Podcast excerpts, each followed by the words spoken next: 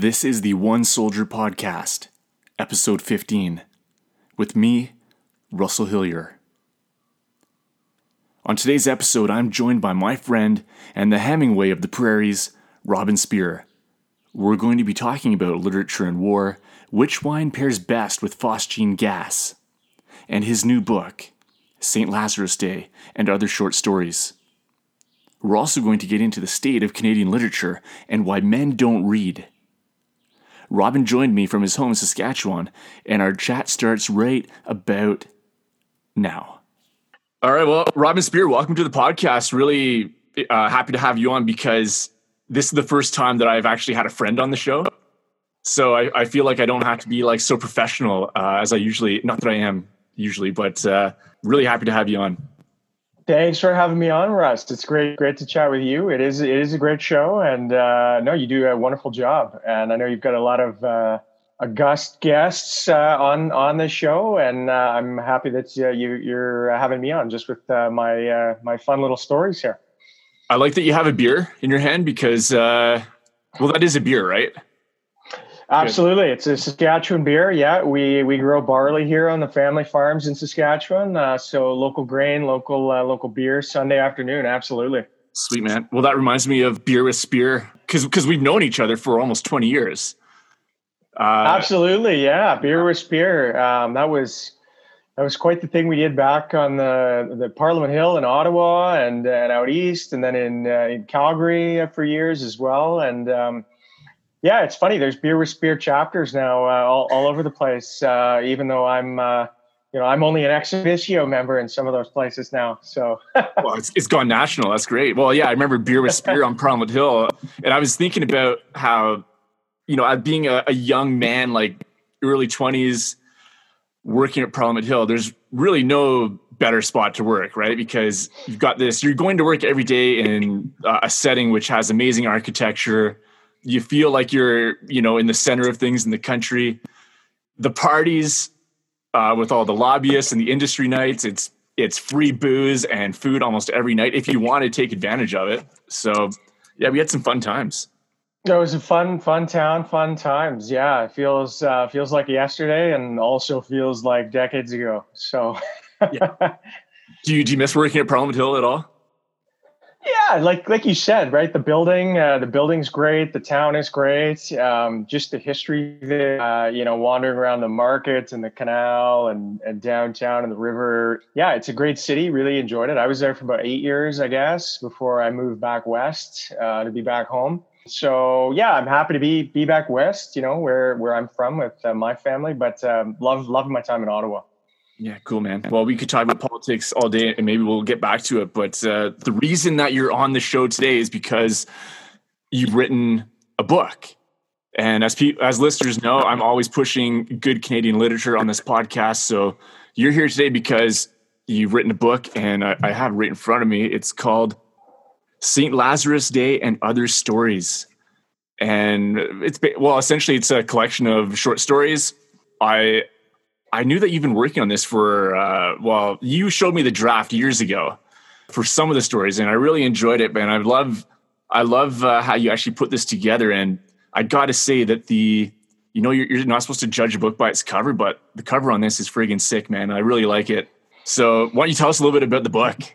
Yeah, yeah, absolutely. No, I'm I'm stoked with the cover. That's uh, that turned out better than I could have uh, imagined. And uh, no, I do appreciate Russ, and thank you for reading a lot of those earlier crude drafts. And uh, you know, certainly you were very helpful and and inspirational in your own uh, your own efforts with One Soldier and uh, and then Pawns of War, and of course this program itself so yeah i've been writing for um, you know about a decade uh, 11 12 years i guess. Actually originally started writing a, a novel based on a, uh, a, small town rural psychiatric hospital.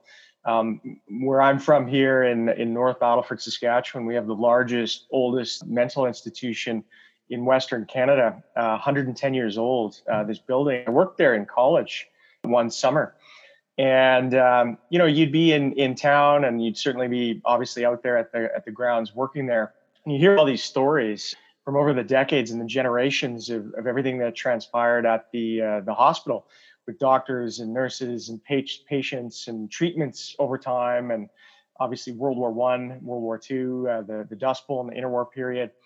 And uh, you, you, know, you heard some of the stories of the goings on at the uh, the institution, and then you'd hear stories around town, and uh, some of them were obviously fictional or, or based loosely on uh, incidents or events that uh, that took place there. Um, from you know, it was one of the uh, pioneering institutions for using um, lobotomies and psychedelics and electroshocks and and then you just hear you know ridiculous antic stories and and um, uh, you know a lot of war stories uh, from certainly World War One and World War Two. The end of World War Two, there were uh, four thousand patients at this uh, this facility wow. in a small prairie town. Really, right? these are guys who are like shell shock. I guess they would have called it at the time. Absolutely, yeah. PTSD, shell shocked. Uh, certainly, certainly. Uh, the trenches in in World War One, just domestically as well. The challenges on the prairies in the 1930s uh, in the Dust Bowl. You know, certain uh, certain aspects of uh, flows of, of immigration and settlement in the West, and um, just practices uh, at the time as well. But you know, you'd hear you'd hear stories, and um, I just I, I thought you know being a literature fan and being a history a history fan, did my undergrad in history. It would make uh, you, you, know if, if somebody didn't chronicle some of these stories, uh, they're going to disappear. And so that's how I started writing. Um, and I started writing, started working on this novel. And over time, uh, you know, I, I, started working on on many of these short stories as well and uh, decided, uh, yeah, decided to pursue this collection um, after after a decade, and that's that's kind of the the genesis of the writing and where these stories come from. Uh, you know, my uh, there's a lot a lot of history uh, stories in this book as well. Uh, my eight grand great grandparents all homesteaded in Saskatchewan. Um, and I've got an epistolary uh, war story in here that uh, we, we could chat about. Yeah, it was just uh, you know taking taking these stories, wanting to chronicle them, keep them alive, and then uh, you know have some fun with them, obviously, and, and fictionalize them uh, a little bit, uh, a little bit as well. The the history of the West and and what happened in in some of those wars. Yeah, when when you talk about this this insane asylum or wh- whatever whatever you want to call it, like I, in my mind, I'm picturing mm-hmm. something like from One Flew Over the Cuckoo's Nest. You know the movie? I'm Absolutely. So is, yeah, is One Flew. Place is like. Big time, yeah, big time. It's uh, I I worked there in a summer. The summer of '97 was my first summer of uh, of undergrad. Um, my father worked there in the first summer of his undergrad as well. Uh, we're both tending to the grounds. Um, just massive grounds in this this rural uh, institution. Yeah, and that's exactly what it would be like. Uh, you know, and and all of those uh, those horrible treatments and and uh, different different methods were uh, some of them were even invented there, right? Or certainly certainly used. Yeah, and you know, obviously there was four thousand patients. Now there's less than less than two hundred because of things that have, have changed over time but uh, yeah, that was that was kind of the genesis of uh, of, of, writing, and uh, you know, it's fed it fed itself into some of these stories, and um, that's kind of the, the next thing I'm working on is I'm gonna I'm gonna work on that uh, that novel and uh, put that to bed in the next year as well. Sweet man, I think that's gonna be a good story. Like it, it seems to me like it's the kind of place where you, you drive by with your kids and that that's got to be like a feature of the town. This oh, and it's gorgeous architecturally and historically. It's this beautiful brick and sandstone sculpture right in the North Saskatchewan River Valley. Uh, there was an old uh, golf course there as well. Uh, you know, and just just everything to do with it. It was almost like its own own city, its own uh, city state outside of town uh, in, in, the rural area. Um, so yeah, it's it's one of those things. A lot of those institutions and those, those old buildings that we've lost that history and um, this is you know one way to one way to keep some of that history alive in a in a fun kind of way as well. A lot of these stories that you write about in St. Lazarus Day, they take place in you know these small, well, yeah, small rural towns. Um, I guess like the setting would be, at least in my mind when I'm reading this, it's like the flyover country that doesn't get like a lot of attention most of the time. But yeah, Heartland Canada, right? Yeah, right. It seems like you like in a general way, like not in a specific way, but in a general way, like you seem to know the culture of this area of these people. Like you know these people that you're writing about. How how much does that uh, come into play when you're developing these characters? Yeah, it, it definitely does. It comes into it in a in a big way. Um, you know, like like I said, uh, I've I've been into you know ancestry and genealogy in, in my family for uh, for decades. Uh, you know, history is is a passion of mine, uh, and and literature, and so you know, certainly trying to, to combine uh, all of that into some of these stories. Uh, you know, many of the characters, as as is the case in fiction, are are uh, you know combined, sort of merged. Several characters are morphed into one. Um, but yeah, it's it's I'm really drawn to that history and and the people and the and the settings and the places in in Heartland Canada. You know, obviously I'm I'm from Western Canada, from the prairies. I've I've, I've lived out east though, and uh, all of my family before they came to Saskatchewan were all in in Ontario and Upper Canada for for a few generations as well. Um, yeah, and that is that's that's certainly the basis of it. You know, the the epistolary war story in there um, from Paris Green to London Purple is. Uh, you know, it's it's a story of uh, it, it's a letter written home from the uh, from the war in France, from the Somme, um, and it's it's it's fiction in a lot of respects, but based on historical events and uh, and individuals. But the basis for that story was actually um, my great great uncle. Uh, he was the deputy minister of agriculture, the head of the agriculture department in the government of Saskatchewan in World War One.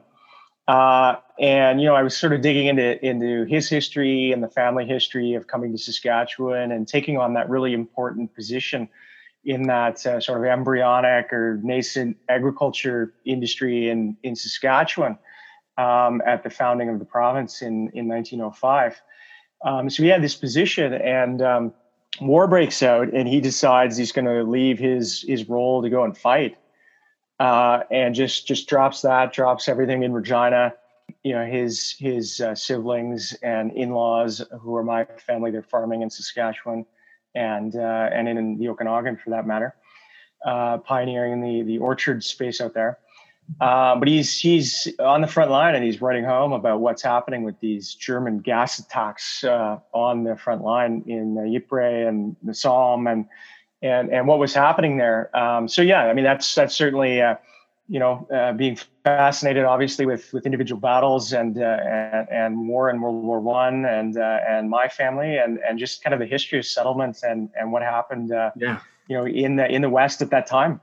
So just to be clear, like, so it was your your your ancestor, your relative. He was the deputy agriculture minister, and he went to the front lines. Yeah, absolutely. he he quit that role, and you can imagine at the time, right? You're University of Saskatchewan and their College of Agriculture starting up. The uh, obviously all the uh, the settlement. There's still homesteaders coming in uh, pre World War One and and during World War One, and deciding that you, know as if he didn't have enough you know of an important role in uh, in Saskatchewan. Including supporting, uh, you know, the effort by ensuring the the strength of that that growing, burgeoning ag sector here. Uh, he he dropped it all and, and went over. Um, he became a major, Frank Mantle, and uh, yeah, unfortunately, he was he was on the front line for a couple of days in 1916 uh, in September. Uh, three months into that brutal uh, brutal battle on the Somme, uh, and the Canadian Expeditionary Force was advancing, and a, a, major battle around the town of Courcelette in France and uh, yeah, second second day on the front line, and he was uh, he was sniped. Uh, left three young kids, and uh, and his wife was my great great aunt in in Regina. Um, but I mean, it's just it's fascinating, right? That mindset, that mentality. Um, you know, could you imagine a, a deputy minister uh, today? Well, uh, no, in, in Ottawa or wherever, just just dropping things to go and fight on the front line, right? And he actually because he was you know in his mid mid to late 30s and had that senior position i think you know they, they'd offered him all sorts of you know officer type positions uh, you know in, in strategy and uh, he demanded he actually took a demotion in order to go to the front i was going to get to that uh, like to, to answer your question no i cannot imagine any politician doing that like putting just like you know putting themselves on the front lines of a major of a major war. I, I cannot imagine, you know, uh, a current day minister or or politician. I mean, most of the guys are pretty old, anyways. They're not like going to be going to the front, but it's still very hard to imagine a politician uh, loving their country that much to actually put themselves in harm's way. I mean, yes, they they say they love their country, but like, really, are they that selfless? I don't think so. So it definitely shows a different mindset of of the men leading the country back back in that era because I think that was uh, you know not it, it wasn't uh, it wasn't common but it, it, did happen. Yeah, yeah, it, it definitely did, you know, and I think uh, in all, all branches of, of my family, as is, I think as is the case with anyone, anyone in the West back then, uh, you know, obviously families are much bigger and, and, uh, but it's it's just incredible, just just culturally, right? That that that mindset, and and so many folks went over, and these are right after those major battles, Beaumont Hamel, like that was that was the beginning of the Somme on July first, uh, in 1916, where where the regiment from Newfoundland was just slaughtered, right? And I mean, yeah, like it's it's it's incredible to to think that and see that, and uh, you know, it's it's really funny too. Like he. Uh, he was married to my great great aunt and her like their their cousin who farmed adjacent to them in southwest manitoba there was like this parallel family history uh, where the cousin he was he he was supposed to go over as well but he ended up doing his doctorate in minnesota in agriculture. And uh, he ended up becoming the dean of agriculture at the u of s. And it's just it's it's funny like you know when you think about that too uh, this this deputy minister goes over and gets gunned down and the, the cousin ends up sort of building up the the institution. This guy was sort of like a canadian norman borlaug before borlaug. He was uh, very involved in uh, sort of stemming the tide and helping uh, uh, deal with the dust bowl problem in terms of erosion uh, with, with soil and stuff like that. But you know how many people were like that though that did did did go over? Uh, you know they had had great things going on and uh, the culture the mindset to go over and, and do that is is incredible. So you know that's that's in my family. I think every every family out here who's been out here for generations has similar stories um, it's that history of, of world war one and you know the franco prussian leading into that of course uh, the depression and then obviously world war two it's it's you know, in some respects, it seems like ancient history, but in, in others, it's it's not. It's it's uh, very recent as well, recent recent memory. Let's get into the actual like story of of uh, what you're referencing there.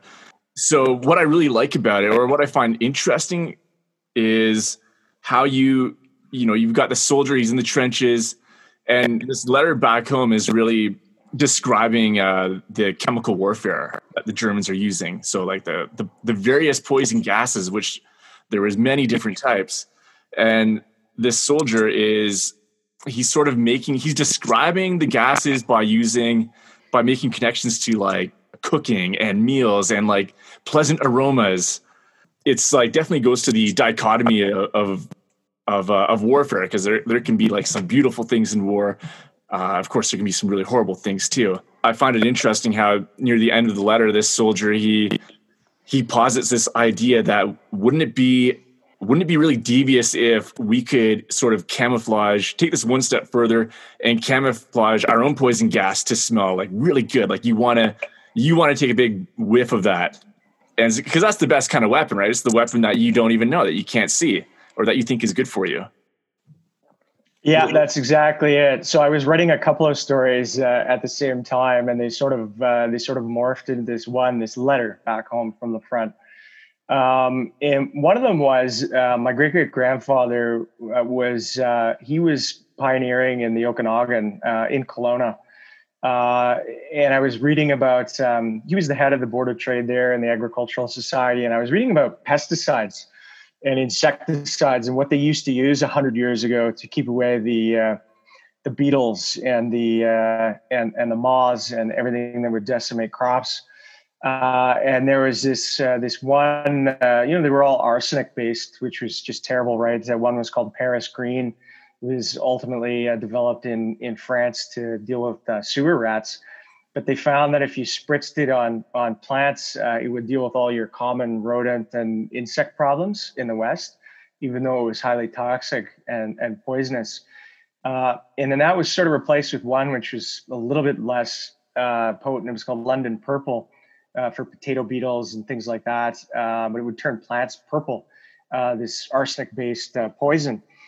But when I was reading about the gases in World War One, that's that's right. Yeah, you know they uh, the French started using tear gas, which was um, it's got kind of a fruity smell. It's not really toxic though. It just it's to sort of disorient folks, right? Obviously, police use that today. Uh, and then uh, and then all these other really toxic ones have been developed. Chlorine uh, was used early on at Ypres uh, by the Germans in 1915.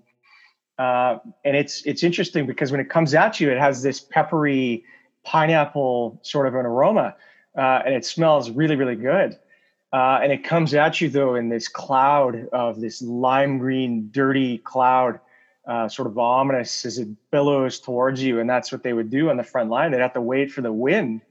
And when the direction blowing the right way, they release these canisters, and then the gas would go towards their the uh, the opposing troops. Um, so this this lime green cloud, it was it just it reminded me of all the descriptions of what they were using with this Paris green uh, to kill pests in North America. So the soldier's writing a letter and he's he's kind of using it as as an analogy. And then, like you say, it it, it goes goes further and further. The the pine and peptachlorine, it, it quickly smells like bleach. Uh, but at that point, you know you've been uh, you've been hit.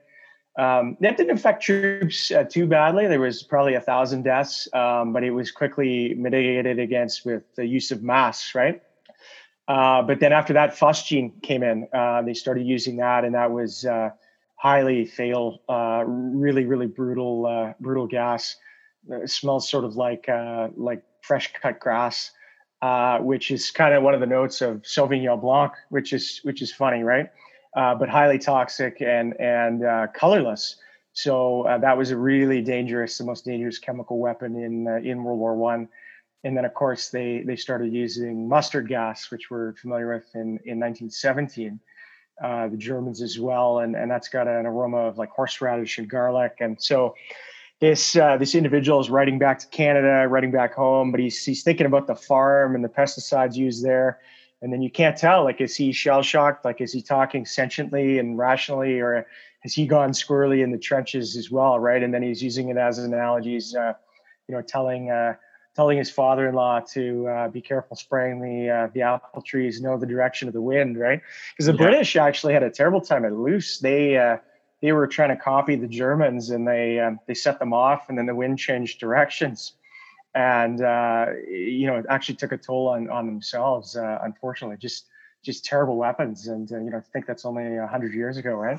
Yeah, well, it makes you wonder if this uh, the soldier writing this letter, if he if he's a good candidate for that uh, lunatic asylum we talked about uh, earlier. Because yeah, it's not really like just just to make the connection to you know that uh, good good home cooking with uh, the horseradish and pineapple and exactly it's it's like, like uh, light light uh, light sense of humor and discussion when yeah i mean you know your your fellows next to you are sort of melting away from mustard gas or or just you know, dropping dead when the chlorine or the phosgene that goes into your membranes, right?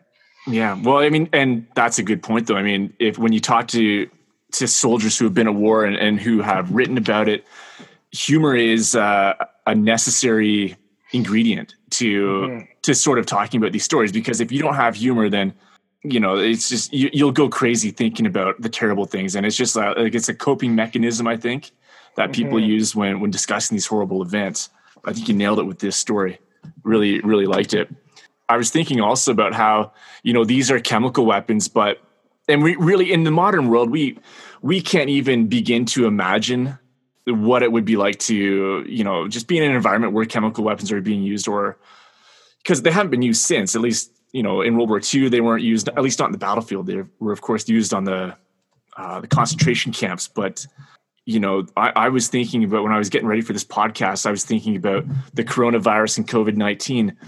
Not a chemical weapon, but our society is definitely acting as if it's a biological one. Uh, all the precautions that are being taken, not knowing exactly, you know, its effects. I mean, that's because the soldiers in World War One, they they knew the first couple of times that the gas was probably bad, but they they would have no point of reference to know just how bad it was.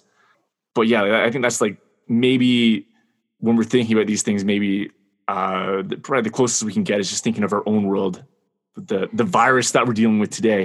Think about that, and just uh, one, and in the last twenty years too, you know, the uh, the the potential for just technology is great because it democratizes everything. Um, but you know, the simplicity with automation and and what you're able to do with with some of the stuff, it's uh, you know, I was certainly thinking about that writing this story as well, right? Like uh, you mentioned World War II. Um, you know, what if VX had been used on uh, on a major scale, right? With uh, with the right rocket technology, um, that would have made the phosgene and chlorine and mustard gas look like kindergarten.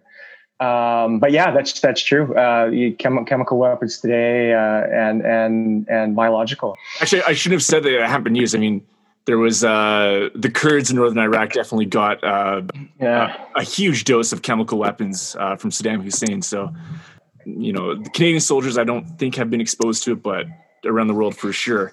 The armies that we're faced against, I mean, the leaders know that if they did use chemical weapons, the response would be so severe that it's not even worth it. I mean, think about gassing American troops. Well, if you do that, and you know the gloves are going to come off. Yeah, well, that's that's exactly exactly it, right? And it's uh, just sophistication today too, right? I mean, you read some of these incidents in World War One uh, that I was reading about. Like I said at Loos, uh, it just it backfired on on the British. Uh, the Germans did it several times too, where it, it backfired uh, in setting off these these canisters. Um, there's some incredible pictures. I know the War Museum has some of them too of, of gas attacks on the Somme and Ypres, and it's uh, it's yeah, it's it's it's unbelievable. But it is it's uh, it almost seems fictional and unthinkable in itself. Um, looking at this, uh, but we know very well that it, it happened, and uh, you know it's it's incredible looking back though.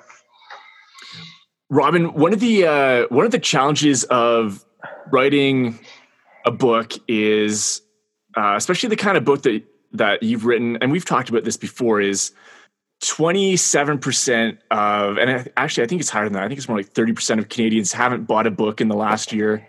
That doesn't mean that they've read books either. Like the other 75% doesn't mean that they've they've read a book, but maybe they bought it and didn't read it. So at least 30% of Canadians haven't uh, bought a book or read a book in the previous year. When you look at fiction, which is what you're writing about, there's a huge gender gap this is something that I've been on about for quite some time, but men make up 20% of the fiction market. Women make up the other percent, the other 80%. And I, by the way, I totally believe these stats because when I was selling uh, my book, One Soldier and Chapters in Indigo, it was roughly like I'd say eight out of 10 buyers were women. And that, and that was sort of like a manly book, you know, it's about war. And, yeah. You know, so, but, uh, gift yeah. books, right? this this is what we've talked about before: is that uh, men and particularly young young men and boys they aren't reading as much as they used to. Your your wife is a teacher; she probably sees it all the time, just like I do in the classroom. That you know, the girls come to class and they they're they're probably reading a book at home. The boys come to school and they're not reading anything. So, what what can we do to change?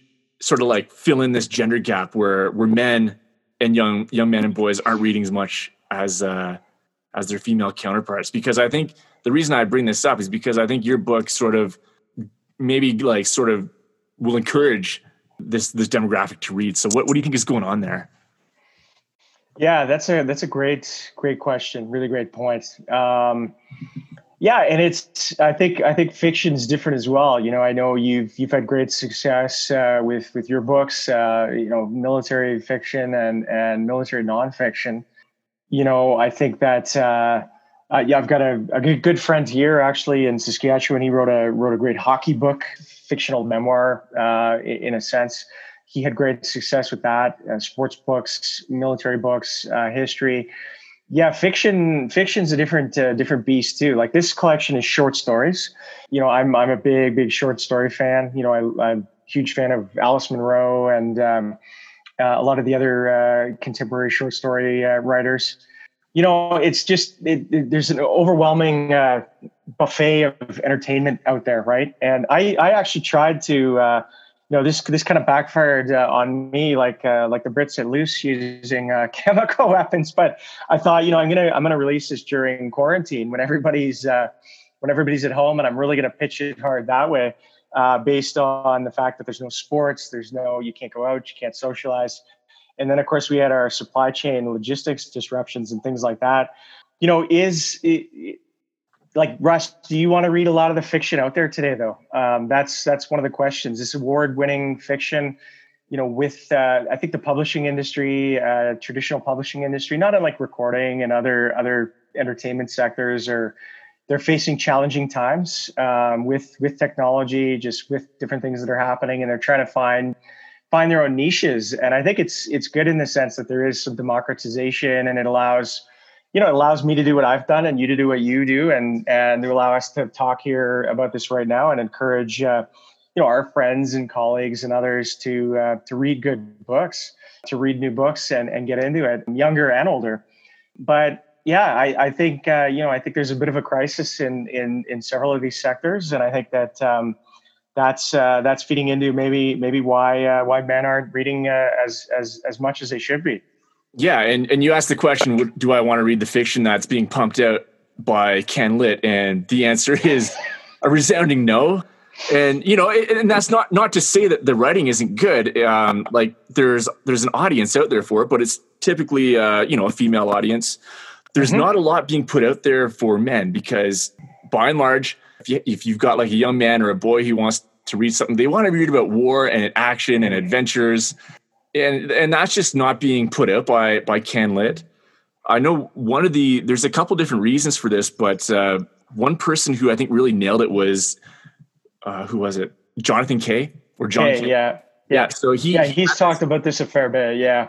He had this great essay, uh, basically explaining why the Canadian publishing industry is the way that it is. And the crazy thing is, is that most of the money that the Canadian publishers make beyond, I think beyond the big ones, like beyond HarperCollins and beyond Penguin, but by and large, most of the money that is generated by the publishing houses is by government grants.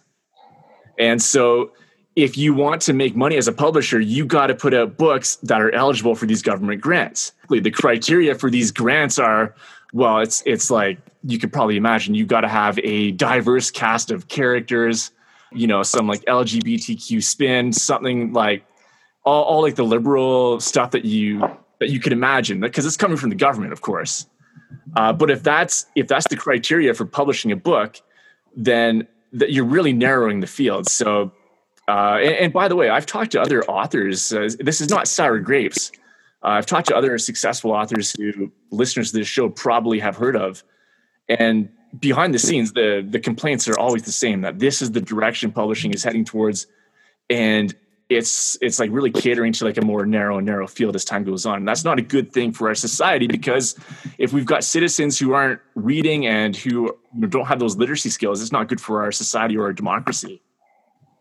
No, and I, I think that you're right on that, and I think the um, you know, in in uh, higher education and too in, in the post sec space. Um, the the MFA set is exactly the same. It's it's being uh, channeled one direction, and then the the publishing houses are are putting out the same stuff, really as well. Like you know, and it's not sour grapes. I mean, you and I've done some stuff, and others have too. And it's you know we've had success, and we've had creative control, and and done done what we wanted to do. But uh, you know, like Kay and others have, have talked about as well. These books are, uh, you know, a lot. Like, look, a lot of them are great as well. This isn't a sweeping generalization. They sell a couple hundred copies. They win an award, an award put together by the publishing set and the MFA set, and uh, a lot of these books are unreadable. Yeah, um, it, well, which just, is why they sell like less than 400 copies. Yeah, yeah, and you know, it's like they've, you know, the right? no, no, it's it's all it's all pretty contrived, really. Yeah. So whereas like you know I I've got uh, my my my genres and styles of these stories are different. Like we've we've talked about the epistolary war story, and I've got some history, and I've got a I've got a contemporary western, and I've got a transgressive sort of a western. Um, but yeah, you know we're we're the Canadian Chuck Palahniuks, the the Fight Clubs. Like we're you know we uh, wouldn't get through the door any of this stuff. That uh, those are the books that uh, you know, we're going to get our, our friends and colleagues and, and others reading and interested in reading. Fun, fresh lit that's readable. It's it's original and and unique and not pigeonholed in this uh, these these terms that the the industry set. Yeah, man, couldn't agree more.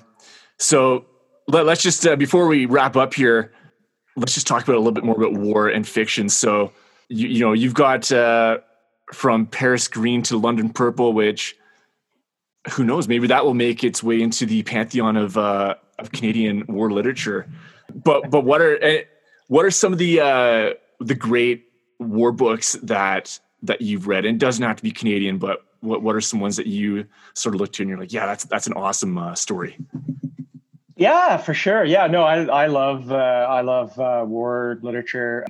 You know, I did uh, I did a postgraduate certificate in creative writing uh, at through Edinburgh, University of Edinburgh, Um, and I, I, I did a lot of reading about uh, Hemingway's Hemingway's writings in World War One. Big big fan of the short stories. The big Two Hearted River. Uh, you know, a soldier coming back to North America uh, from the front line. I think that's one of the greatest short stories uh, ever written. He has several short short war stories. Of course, Farewell to Arms, the novel about the Italian theater is is incredible. Um, one of my favorites on, about World War One, and it's it's pre World War One. Uh, there's an author named Erskine Childers, uh, who's Irish, um, and he was he was concerned just personally on what the Germans were doing in the very early 1900s, right around the turn of the century, about building up their army, building up their fortifications in the Frisian Islands, and and, and what was going on with their navy and he was in a nonfiction way. He was writing letters and doing all sorts of things in London uh, and and Paris, trying to uh, trying to uh, war, basically warn warn that you know the Germans were building up, they were militarizing, and this was going to be a huge problem. And he wrote a fictional uh, a novel. It's called uh, "Riddle of the Sands," and I think it's 03 or 04. Uh, and it's this brilliant novel of just a guy on a yacht who's who's out in the Frisians and, and off the German coast and uh, writing sort of a spy story, but he, he's he's also trying to warn uh, the Brits that this is this is coming, and we got to get our uh, got to get our shit together uh, case this goes down. And you know, ten years later, it was like prescient, right? But it was just this cool novel. But um, yeah, you know, uh, certainly Hemingway. Uh, th- there's a lot of great World War One lit. Uh, Death on the Installment Plan, Céline from his time in in France. Brilliant, brilliant stuff on on that level. Yeah. Cool, man.